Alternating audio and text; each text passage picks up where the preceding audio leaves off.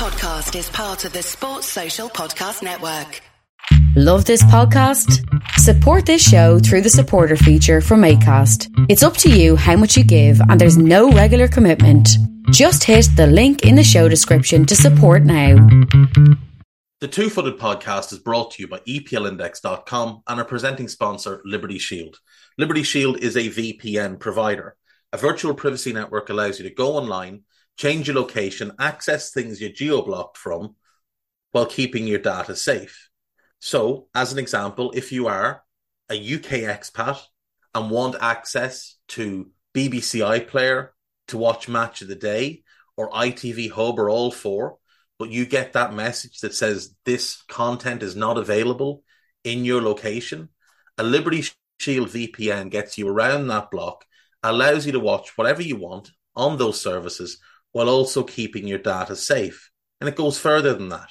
It allows you to open up Netflix's entire library by just changing your IP address. Liberty Shield is the number one rated VPN provider on Trustpilot with five star ratings across the board. So go to libertyshield.com right now, use the code EPL25 and get either the hardware package or the software package. The hardware package is a router that you plug into your existing router and any item you want to change the IP address on, be it your phone or your television, you connect that to the new Liberty Shield router. All other items can remain connected to your existing router. There's also a software package which is instantly downloadable to your device and you can get using straight away. Again, libertyshield.com, EPL25 for 25% off at checkout. We're also brought to you by Home of Hopcroft, a giftware and homeware company located in Scotland but shipping worldwide. Check out homeofhopcroft.co.uk and do check out the EPL Index and Anfield Index shops, which you'll find on Etsy. Use the codes EPL10 or RED10 for 10% off at checkout. And lastly, do remember to check out A Tad Predictable, hosted by Tadiwa. That podcast is on this feed before every Premier League match week and then the EPL Roundtable, hosted by Kevin DeVries, on its own EPL Roundtable feed. So just search EPL Roundtable in your podcast device. And that's out after every match week. Now, on with the show.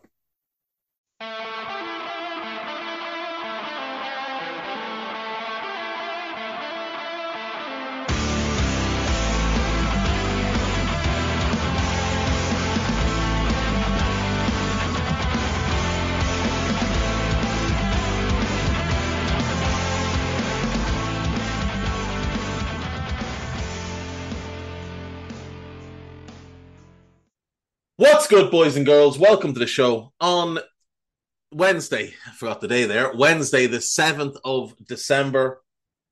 We are done with the World Cup round of 16, and there are now two lovely days at World Cup games before the quarterfinals begin. So let's catch up. And we had Netherlands 3, USA 1.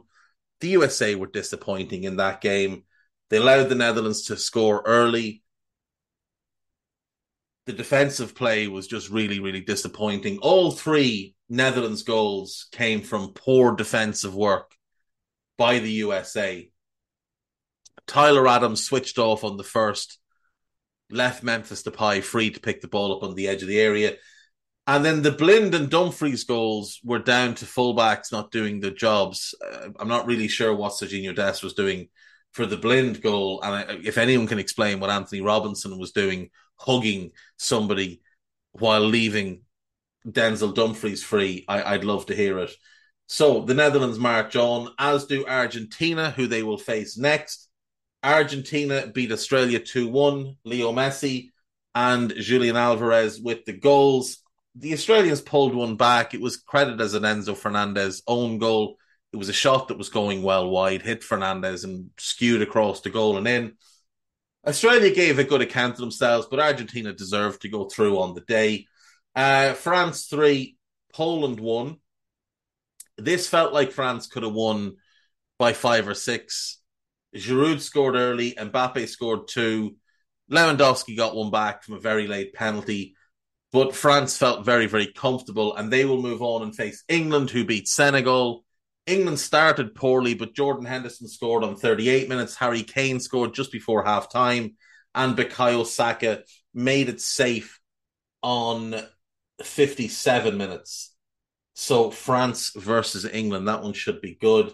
Japan, I thought looked the better team against Croatia, but didn't take their chances. And when it went to penalties, they put forward the worst set of penalties I've ever seen, or at least I had ever seen at that point. Uh, Japan won, Croatia won, Croatia threw 3 1 on penalties. They will face Brazil, who walloped South Korea. Vinicius, Neymar, and Richarlison had this game over on half an hour. Paqueta put the cherry on the cake on 36 minutes, and Brazil were cruising. Uh, Seung-ho pulled one back in the second half, but it was never really in doubt. Alisson was called on to make some really big saves in the game, but Brazil were very comfortable. Croatia Brazil is the quarterfinal that we get. And then Morocco nil, Spain nil, and Spain deciding that the Japanese could hold their beer when it came to bad penalties. Morocco threw 3 0 on penalties. Morocco had the luxury of missing a penalty and still winning 3 to 0. Spain missed through Sarabia, Soler, and Busquets, all poor penalties, it must be said. And Morocco's prize for beating Spain will be Portugal, who walloped the Swiss 6 1 yesterday. The big news was obviously that Cristiano Ronaldo was dropped for the game. João Cancelo was also dropped for the game, but that didn't generate nearly as much news because no one cares about Manchester City players. Um, that's a joke, by the way. That is a joke, by the way. Um, they aren't as balanced with Cancelo, is the fact of it. You you can only really have Cancelo or Guerreiro, Guerreiro in the team. You can't have both. And they made the decision to go with Guerreiro, and it paid off because he would get one of the goals. Dalot played well at right back, coming in for Cancelo, and he got an assist and generally played very, very well. Uh, Gonçalo Ramos came into the team for Cristiano, and he scored a hat trick on 17, 51, and 67 minutes. Pepe had scored the second goal of the game on 33. Guerreiro got the fourth of the game on 55 and Leao got the sixth on 92. So Ramos, Pepe, Ramos, Guerreiro, Ramos, Leao. Lovely little little way that worked out. Manuel Akanji had pulled one back on 58 minutes, but it was it was never in doubt that Portugal were going to win this game. Ramos was brilliant. I thought Bruno Fernandes and Bernardo Silva played well. William Carvalho, who came into the team for Ruben Neves, was excellent. João Felix was sensational. Sensational in the game. And Portugal looked better than they have in quite a long time. So long may it continue that Cristiano sits on the bench. I have seen the freaks and weirdos that stand him non-stop already prepare for what they're going to do depending on the outcome of this World Cup. So if Portugal go on and win the World Cup, they will pretend it adds to Cristiano's legacy despite the fact that the biggest factor in them winning it would have been dropping him. And if they go out at any point, they will blame it on the fact that he didn't start. That's what they're planning to do. So just be aware of that. You'll find them on Twitter already scheming quite openly about it. Um, weird, weird, weird group of people. So that's the round of 16. It's on to the quarterfinals. Like I say, Croatia, Brazil, Netherlands, Argentina. They play on the 9th. The winners of those games play each other. And then Morocco, Portugal, England, France, they play on the 10th. And again, the winners face each other. So, what I thought I'd do now to fill a bit of time is everybody's favorite nonsensical gimmick the combined 11. For Croatia, Brazil, we will start there. Um, Eder Militao is the is the best. Alisson Becker is obviously a no brainer in goal, so let's just pencil him in or pen him in. Um, I think Eder Militao is a slightly better right back than Juranovic. He's a much better player, but he is nominally a centre back. But he's a better right back than Juranovic. Uh, Marquinhos and Gvardiol will be the central defenders. Left back is tough because I'm I'm not overly keen on Borna Barisic. If Borna Sosa was fit, I'd go with him. He's easily the best left back between these two squads. I'm not putting Alex Telles in. I think he's injured anyway. Alex, what's the other fellow's name? Alex Sandro. He's uh, he's injured too. So Danilo has been playing right back, uh, left back, and he's done pretty well. So I'm going to go with him. Now I'm not certain on all the injuries, so forgive me if I throw anyone in who's injured or suspended. Um, but Alisson, Militao, Marquinhos, Gvardiol, Danilo, I think that's a pretty good defense. If Borna Sosa was fit, it would be him, and I think that will be a really good defense. Like a really good defense. Um, in midfield, it's Casemiro and Modric, isn't it? Or is it Casemiro and Kovacic?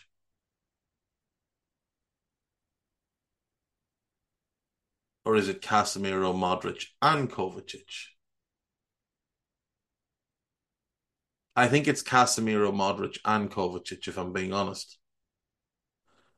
So we'll go with a midfield three.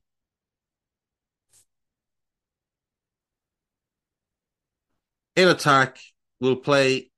It's it's unfortunately for the Croatians, it's an all Brazil attack. It's Vinicius Junior, it's Neymar, and as much as it pains me, it's Richarlison.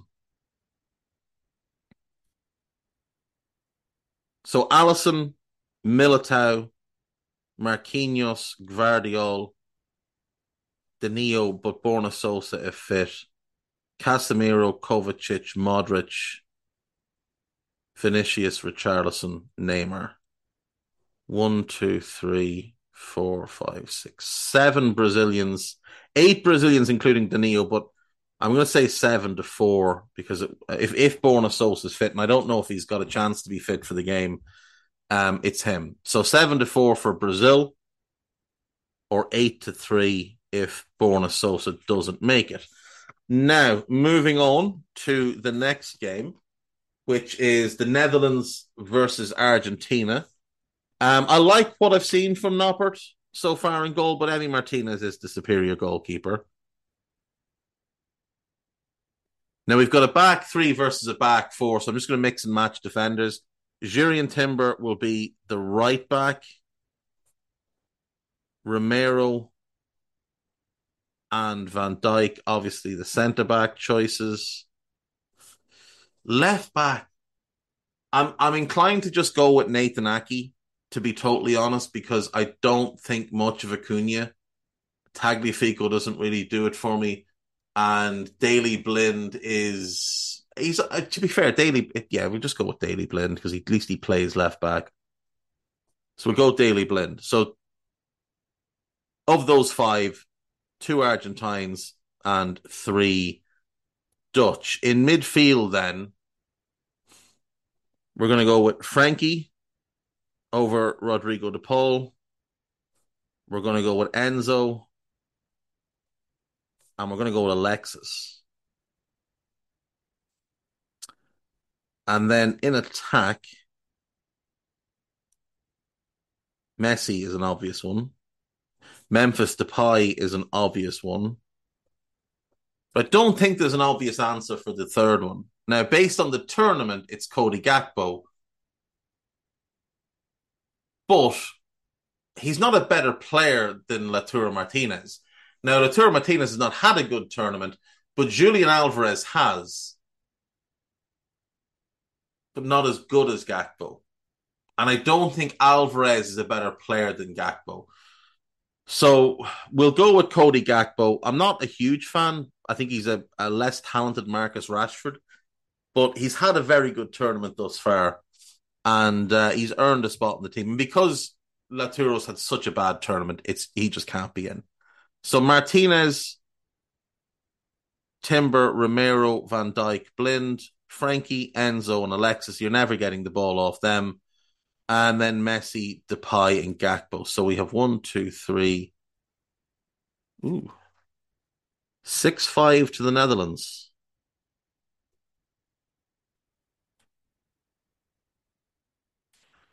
Now, Sport Bible guy tells me reliably tweeted out how many French players would get into the England squad. Um, I think it's more a case of how many English players would get the French team. Um, we'll start with neither goalkeeper is very good. Like they're both liabilities. They're the weakest link in their teams. But Hugo Lloris has at least got pedigree, and he's a World Cup winner, and he's a World Cup winning captain. So I'm going to respect that and go Hugo Lloris. Now, at right back, the answer is Jules Koundé, and it's not even close. At left back, the answer is Theo Hernandez, and again, it isn't really close. The two best centre backs are Varane and Konate, but Upamecano is starting right now over Konate. So we'll go with them. Varane is better than John Stones. That's not for debate. And I'm better than Harry Maguire. So Upamecano, in you go. Congratulations. In midfield, Tchouameni's better than Rice and has been in this tournament. Rabiot's better than Henderson and again has been in this tournament. But Jude Bellingham would get in, in my opinion, over Antoine Griezmann. In attack, Kane is an obvious choice. Mbappe is the obvious choice. And then it comes down to Ousmane Dembele versus Bukayo Saka or Phil Foden. Now, given this would be the role playing on the right, that is Saka's role.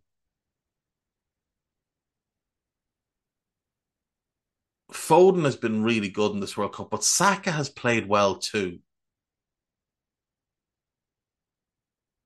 But Ousmane has been outrageous. And he is an outrageous talent. He just doesn't always know what to do with his talent.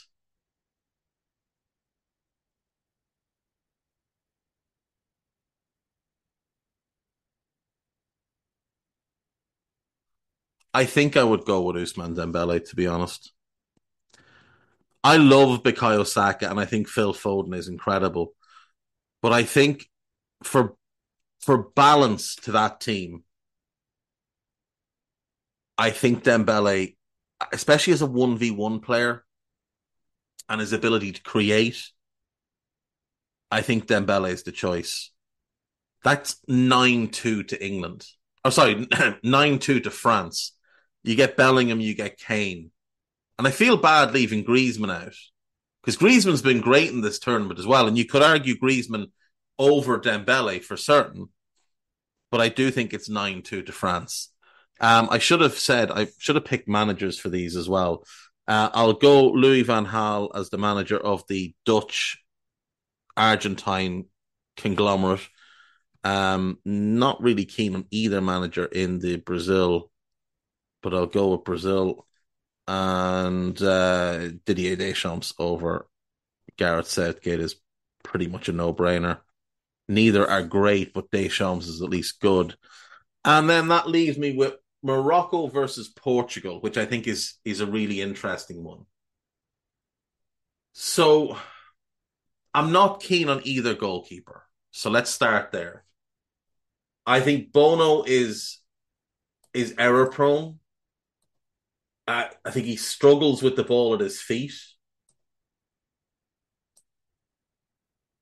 Diego Costa is great with the ball of his, or Diogo Costa is great with the ball of his feet, but he can let you down sometimes on crosses and on and on set pieces. So I'm not really sure. I think I would lean towards Costa, though everything in my head screams to pick anybody but him, but I'm going to go with Costa. The right back is Achraf Hakimi. It's not close. I think the centre backs are fairly straightforward. I think it's Ruben Dias and I think it's Aguerd. I think Aguerd's really good. I think West Ham have found an absolute belter there. I think when he gets back, if they go back three with Kehrer, Zouma, and Aguerd, I think that could be really, really strong. Not sure they have the wing backs yet to play that formation, but I think it could be really good. And I wonder if you could go Rice and Paqueta as a two in that system. I wonder if you could just get away with it. Probably not. Rice is not nearly as good defensively as people make him out to be. But you could go Rice Paqueta plus a, a holding midfielder who's not, or a, even just a ball winner who's not Thomas Soucek. And then you've got Bowen and Scamacca up front. Need wing backs and that ball winner. West Ham are close to being good. They're going to lose Rice, of course, because he's got a big ego, but you know, it is what it is. Uh, left back in this team, anyway. Um, Guerreiro or Mazraoui? I think I'd go Mazraoui because I like the balance with him and Hakimi. I think you've got to have one fullback who is a little bit more reserved. And I think Mazraoui offers that for Hakimi in the way Dalot does for Guerreiro. So I'm going to go with Mazraoui. Uh, in midfield, Sofyan Amrabat has got to sit in as the holding midfielder.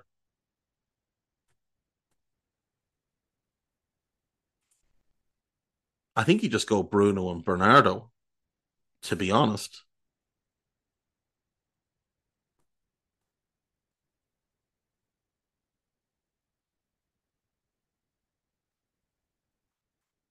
It's attack minded, but those two do work exceptionally hard, and I'm, I'm not a big fan of Otavio. Um, and then your front three.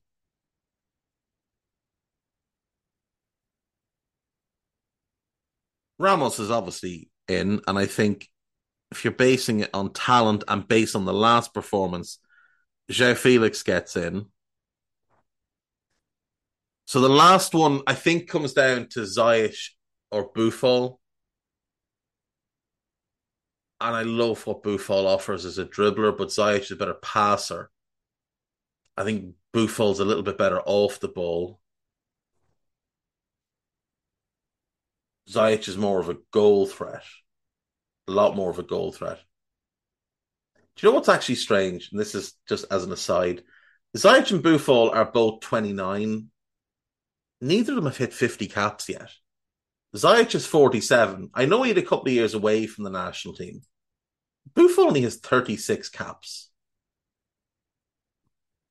Seems very low to me. Ziyech made his debut in 2015. 22 when he made his international debut because he was originally going to play for the Netherlands. Boufal didn't make his debut until he was 23. Didn't play at all for the national team in 2020. Obviously, COVID was a big factor there. But in his first three years, he played eight games, which is really low. Hmm.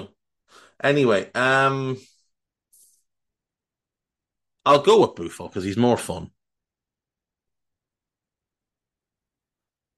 So one, two, three, four, five.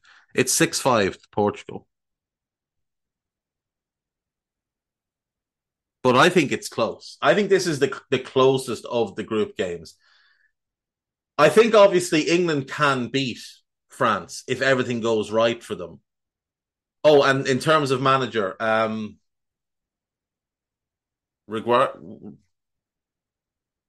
I'm not going to pick Portugal's manager because he bores the life out of me.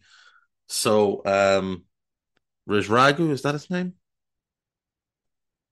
Rajwagi? Raj, Rajragri? I don't know. Someone let me know how you pronounce this fella's name because he's done really well and I'm really impressed by um I'm really impressed by what he's done with this national team. And he's obviously had a pretty good in, uh, club management career as well. He won the top flight in Morocco with FUS and the Moroccan Throne Cup. He won the Qatari Stars League, and then he won the Moroccan title and the African Champions League uh, at his last stop. So uh, that's really, really impressive. So yeah, he's the uh, he's the manager. Um, looking at these games, like I, obviously Croatia could beat Brazil, but it it seems unlikely. That seems like the one that's the furthest apart, even though I think what did I have? Seven four Brazil, maybe eight three. I think the areas in which Brazil are stronger, there's a bigger gap than in the areas where Croatia are stronger. So I, I fancy Brazil quite heavily for that one. Uh, Netherlands Argentina is is very close. It is. It's very close. So I think it could go either way.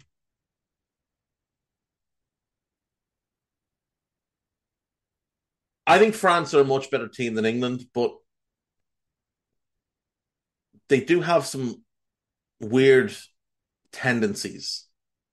Now the thing is, France want to sit back and and let, let you take the game to them, and I wonder what England are going to do if England play a back three with the five man midfield and, and go defensive. I think that might be their best shot, but also it might just leave them open to getting battered. It's hard to know. It just depends on which France turns up. If France turn up and Mbappe fires and Dembele fires and Griezmann's on form and Giroud's on form, then England have very little chance in this game. If that front four turn up and just decide we're winning this game, England don't have much chance because defensively France are very strong. They're really strong in centre midfield. The the rick in the team is that Lloris could throw one in.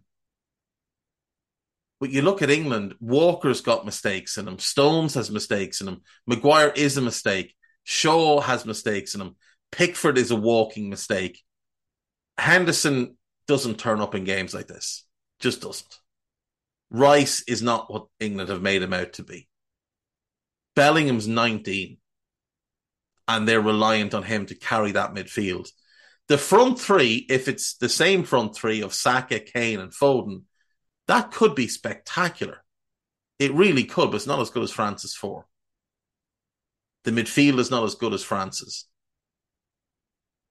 And let's be fair, the defense isn't close. There is a world in which England win the game, but I think it's highly unlikely. I think Portugal, Morocco, and Netherlands, Argentina, I think they're the most the most likely to be very, very close. And they could go either way. I think the Portugal will obviously be favourites to beat Morocco. They obviously will, but I think and look, you could you can definitely make the case that the areas in which Portugal are stronger, there's a much bigger gap than the areas in which Morocco were stronger. You can definitely make that argument. And I wouldn't disagree with it. But I do think the way Morocco set up, the belief they have how hard they all play for each other. The question mark is are they going to have injuries because they lost players to injury in their game against Spain? So is, is Aguerd fit? Don't know yet. Will Amrabat be fit? Don't know yet. Will Boufal be fit? Don't know yet. Saïss got injured as well. He stayed on, but he got injured. So is he going to be recovered? We'll have to wait and see, but I think that's going to be a a really tense, close game. Argentina Netherlands, I think, is the one though. It's the really fascinating one of the round because it is really, really close between the two. I think Argentina are better going forward. I think the Dutch are better defensively. Midfield, I would give the nod to Argentina when it's DePaul, Enzo, McAllister when you change any of them, I think it gets messy. And I'm not really sure. Di Maria is going to come back into the team for Papu Gomez. If it were up to me, I would play him left wing, not right wing. And I would just tell him to beat the fullback or play into that space behind Dumfries and just get crosses in. Because low crosses is what we need. Low crosses or cutbacks to the edge of the box to onrushing midfielders. That Dutch defence is really mean looking. With Timber, with Van Dijk, with Ake, and then Dumfries and Blind. And that Dutch team is big and it's physical and it's rangy. So other than Blind, he has no range at all. I'm looking forward. I'm looking forward to having more of a think about these games now over the next 24 hours. And we'll talk a little bit more about them tomorrow. Uh, we'll take a break right now. When we come back, we have a little bit of news and we have some gossip and we have a little bit of a chat about Liverpool. So we'll see you then.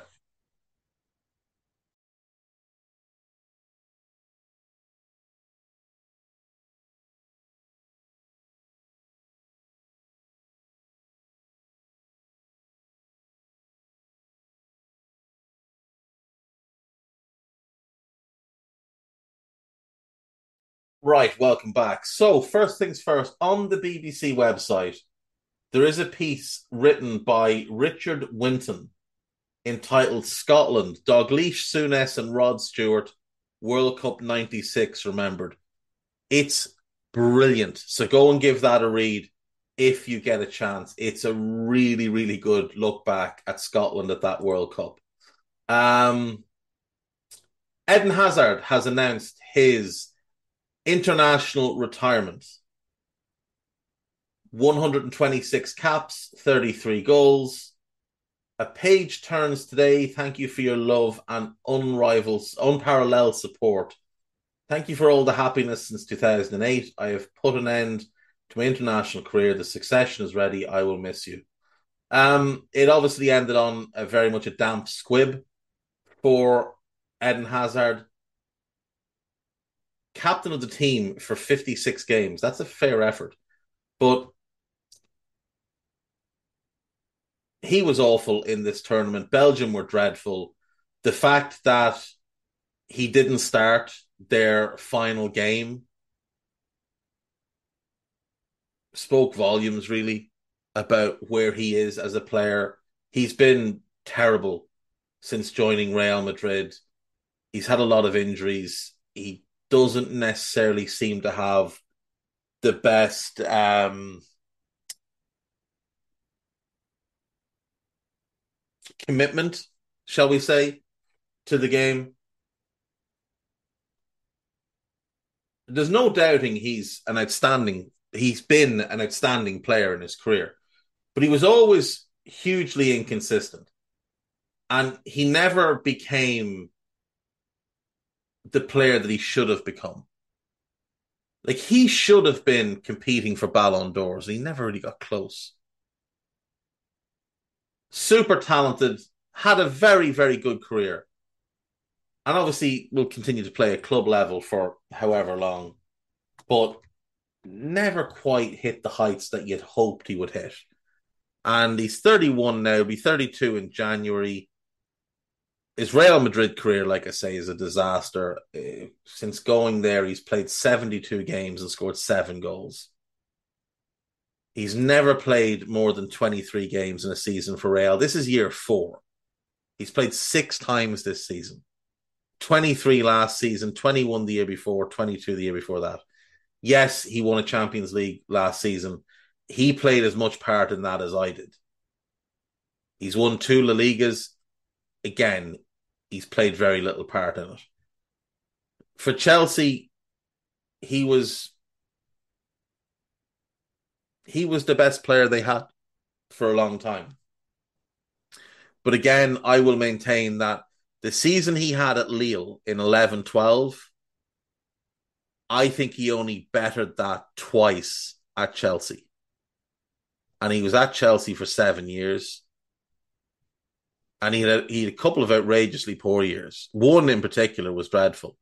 But look, two league titles, an FA Cup, a League Cup, and two Europa Leagues won at Chelsea. So he'll be happy enough with the career he's had. And look, fair play. He he's he's had a very good career, but it, it should have been more.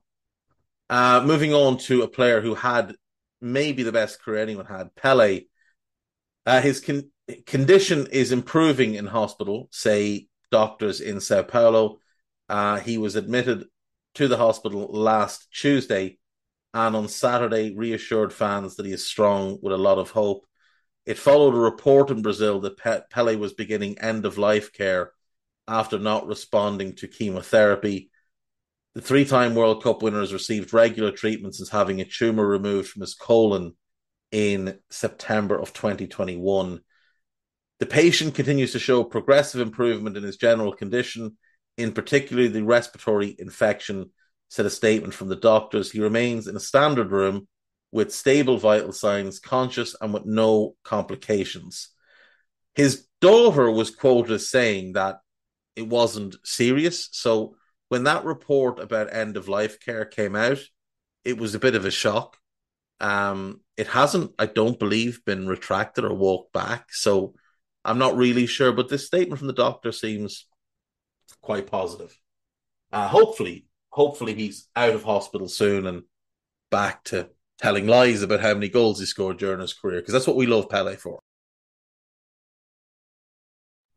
Uh, speaking of someone who we used to love, Samuel Eto'o was involved in an altercation after a recent match at the World Cup and has issued a statement, which is the most bizarre thing I think I've ever read. So rather than taking real responsibility for his actions, what Eto'o did instead, which only really Samuel Eto'o could do, is he put out this statement My sincere apologies. On last 5 December, after the Brazil South Korea match, I had a violent altercation with a person who was probably an Algerian supporter. I would like to apologize for losing my temper and reacting in a way that does not match my personality. I apologize to the public for this unfortunate incident. I pledge to continue to resist the relentless provocation and daily harassment of some Algerian supporters. Indeed, since the Cameroon Algeria match on 29th of March in Blida. I have been the target of insults and allegations of cheating without any evidence. During this World Cup, Cameroon fans have been harassed and pestered by Algerians on the same topic, same subject, sorry. I would like to mention that the scenario of Algeria's defeat was cruel, but perfectly in line with the rules and ethics of our sport. All of the appeals made by the Algerian Football Federation to the competent jurisdictions have been rejected. I therefore call on the Algerian authorities and federation to take responsibility, put an end to this unhealthy climate, because a more se- before a more serious tragedy occurs. To Fennecs fans, I wish they find peace and manage to overcome the disappointment of a painful defeat now behind us.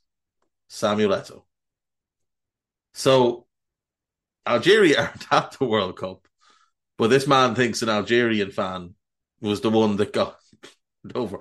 It looked like the guy asked him for a picture and he was just in bad form. I don't know. But Samuel Eto'o does, doesn't he doesn't live on the same planet as the rest of us. Uh, Michael O'Neill is set to return as Northern Ireland manager. He has agreed terms with the Irish FA, not to be confused with the FAI. And um, yeah, he will take charge of the forthcoming Euro 2024 qualifying campaign, su- succeeding Ian Barraclough, who was sacked on the 21st of October. I genuinely couldn't have told you who the Northern Ireland manager was uh, until he got sacked. He had been previously the under 21 manager. Uh, before that, he'd managed Scunthorpe, Sligo Rovers for a couple of years, and Motherwell. Um, and to be fair, he he did well with Sligo Rovers. Um, that apparently was enough to get him the Northern Ireland job but uh, it did not go well. Uh, six wins from 28 games. Yeah. Mind how you go, Mr. Barraclough. Uh, Michael O'Neill coming back is the big thing. But obviously, it's going to be a tough job because it's Northern Ireland and it's not a country that's had a great amount of success at the old football, you know? Right, Liverpool. Uh, where do we even start with this season? Currently sixth. Uh, in the summer, they bring in Darwin Núñez, Calvin Ramsey, and Fabio Carvalho, very clearly leaving themselves short. Uh, short at least two in midfield, probably one up front as well in terms of a depth piece. But they needed at least one starter in midfield. They went for Tchouameni. They thought they had the deal done. and Mbappe backed out of a move to Real Madrid, and Real pivoted and went and stole Tchouameni. Uh, Liverpool didn't seemingly want to buy anybody at that point. Uh, Jurgen Klopp turned down the opportunities to buy Matheus Nunes and Yves Bissouma and a couple of other players. They panicked late in the window when Henderson got hurt. Uh, well, actually, when the season started badly, they decided to go and try and buy Caicedo, but they'd left it too late. And then when Henderson got hurt, they panicked and went and bought or went and loaned in Arthur, uh, who promptly got injured. And Henderson was back very quickly, so it was all a bit pointless. Uh, they lost Sadio Mane, Taki Minamino, Neco Williams, Ben Davies, Ben Woodburn, Sheyi Ojo, Elijah Dixon Bonner, Loris Karius, and uh, Divock Origi. Only really Sadio was, you know, a notable loss from that group. Season began with a 2 2 draw away to Fulham that should have warned us about what was to come, but didn't. Uh, they followed that up with a 1 1 draw at home to Crystal Palace, in which they were also fairly terrible. Then they went to Old Trafford and put on one of the worst performances you'll ever see. Gifted United two goals and lost 2 1. Then they hammered Bournemouth 9 0, and everybody thought everything was fine, except that it wasn't. They beat Newcastle 2 1. That remains one of their few good results of the season. Uh, took a very, very, very, very, very late goal to win that one. They drew nil nil away to Everton. They drew 3 3 at home to Brighton and really should have lost that game as well. That's the third game they've drawn this season that they should have lost. They lost away to Arsenal largely due to incompetent officials, but also because they played absolutely shocking football. They beat Man City at home in their best performance of the season, followed that up by beating West Ham at home. Then they went and lost to Forest, and then they decided that, you know, having not lost a home league match with Van Dijk in the team for near enough five years, they just mosey on and lose at home to Leeds. Uh, a late goal by uh, Crysencio Summerville. Liverpool should have had that game wrapped up. Appalling stuff. They did go and beat Tottenham they were clinging on at the end, but they did beat Tottenham. And then they beat Southampton last time out.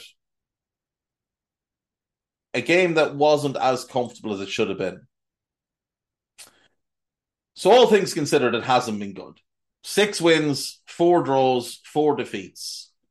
Four defeats last season in all of the competitions. And remember that Liverpool played in all of the competitions all the way to the end they only lost four games. This season, they've already lost four games. In fact, they've already lost five games because they lost in the Champions League as well. Uh, the Champions League campaign began with a walloping by Napoli, but they did bounce back and win five in a row. They beat Ajax, Rangers, Rangers again, Ajax again, and then Napoli. They're progressing in the F- EFL Cup. They beat Derby on penalties, played a team of kids, but beat them on penalties. And they face Manchester City in what will be their first game back after this World Cup. They did, of course, win the Community Shield earlier this year as well, or earlier this season. Um, defensively, they've not been near good enough. They've conceded 17 goals. That's completely unacceptable. They've only scored 28, which isn't bad to a game, but 21 of them have come at home. Their away record is awful. One win, two draws, three defeats, scored seven, conceded nine. And, you know, like, they played away to Fulham, mid table. They played away to United, mid table.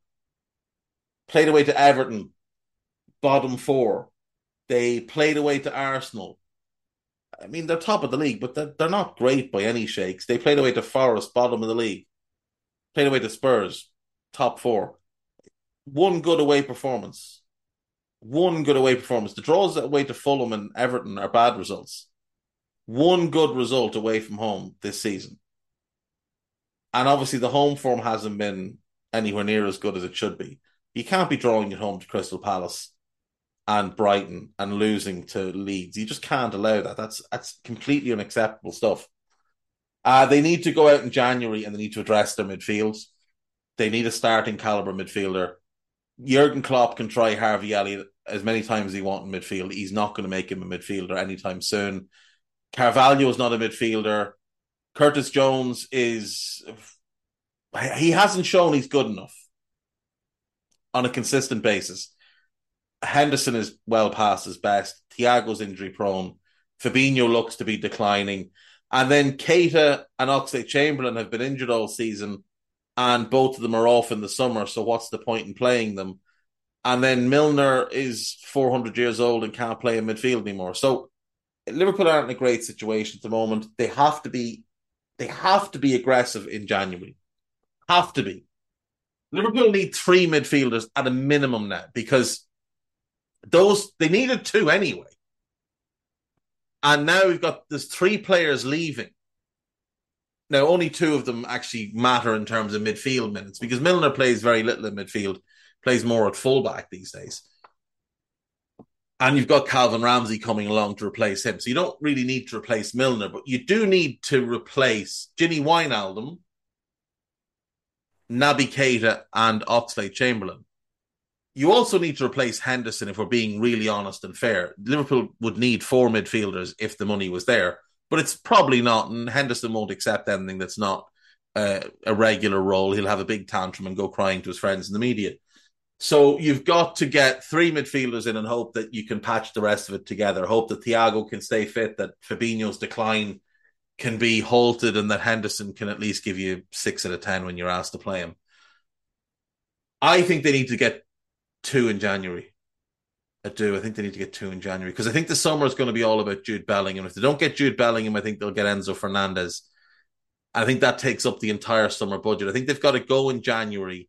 They've got to try and get, I would say, try and get Caicedo, who I think Brighton will sell. And I think they should try for Yunus Musah as well. I think they should look at a long term midfield three of Bellingham and Musah as the eights with Caicedo as the six. They've got to get at least one in, but I would be looking at two midfielders in January. The other reason to do that is because you may also lose Firmino in the summer, so you might need to look for an attacker. And there's always a chance that Gomez and Tsimikas turn around and say, "Well, we want to go play somewhere. We're not not happy sitting on the bench." So you might have to bring in a defender as well. So you don't leave too much for the summer uh, especially a summer in which your sporting director is resigning and leaving for reasons. So Liverpool need to be aggressive in this January market. And Julian Ward needs to go out with a bang because he's been largely underwhelming so far in the role of sporting director. Uh, he needs to step up to the plate. He he had a bad summer. I know they got Darwin. I know they got Ramsey. I know they got Carvalho. Carvalho was done in the January. Ramsey was a player that the analytics team found. What are you doing? Darwin Nunez Klopp pushed for him. So what have you done, Julian? Let's let's have you front and center and see what you can offer us. Um, yeah, we'll wrap with the gossip then. Oh, this is good. Liverpool, Chelsea, and Arsenal are interested in Valencia midfielder Yunus Musah. Barcelona are tracking Arsenal and Brazil winger Gabriel Martinelli with a view to making a move for him in January. No, they're not. They're just not because they've no money. Uh, Borussia Dortmund will be willing to sell Jude Bellingham next summer for 86 to 129 million. That's just ridiculous. They'd be willing to sell him for between one and 55,000 million bazillion gajillion pounds. There's 43 million of a window there. Uh, PSG president Nasser Al Khelaifi says everybody wants to sign Bellingham, and the French club will go through Dortmund first if they want to make a move for him. Cristiano Ronaldo has yet to make a decision regarding an offer to join Saudi Arabian club Al Nassr. Who owns Al Nassr? Who is it that can afford to offer him that type of money.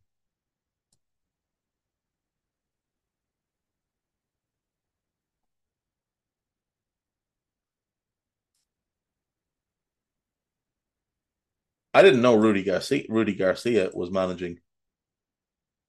Uh, I don't know who this. Oh, he's an advisor to His Excellency. Oh, okay. Okay. It looks like they might um, be slightly royal owned, royal owned or something. If anybody knows who owns Al Nassr, can you can you let me know? Because um I would be I'd be curious to know. Aboubakar is there, Pity Martinez is there, Luis Gustavo is there. David Ospina is there. Talis Talisca is there. That's not a bad squad, actually. Not a bad squad at all. Uh, anyway, let's get back to this.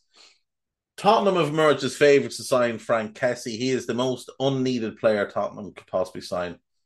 David Moyes faces the sack as West Ham manager amid an increasingly tense relationship with David Sullivan. Now, it is Wayne Veysey, so it is likely garbage. But I, I, I could see a world in which Moyes doesn't see out the season at West Ham.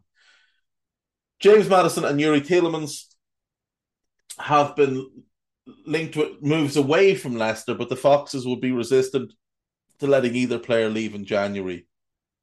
Okay.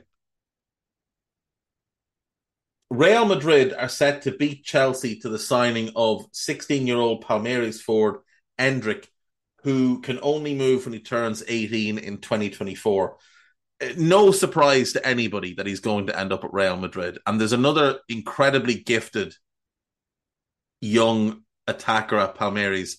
Um, I think it's Estevao. He's 15. He's the next one to come along and Real apparently already interested in him, so keep an eye out. Uh, Italy midfielder Marco Verratti will sign a new deal with PSG. I, I hate that he spent his whole career there. But at this point, he might as well stay. Aston Villa will be offered Jannik Vestergaard during the transfer. Why would they want him? Newcastle have been inundated with loan offers for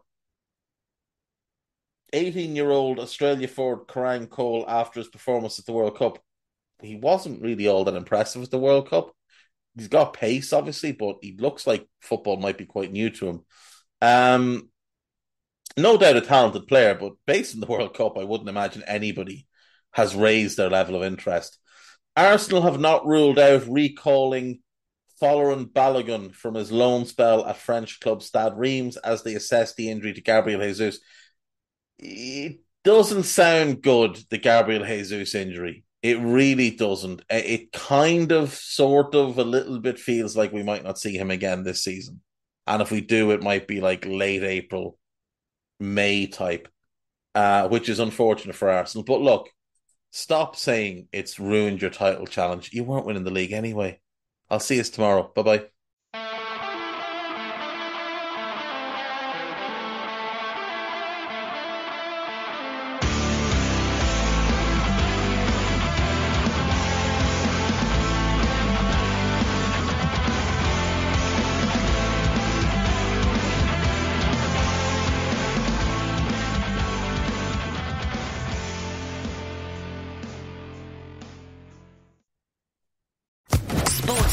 Podcast Network.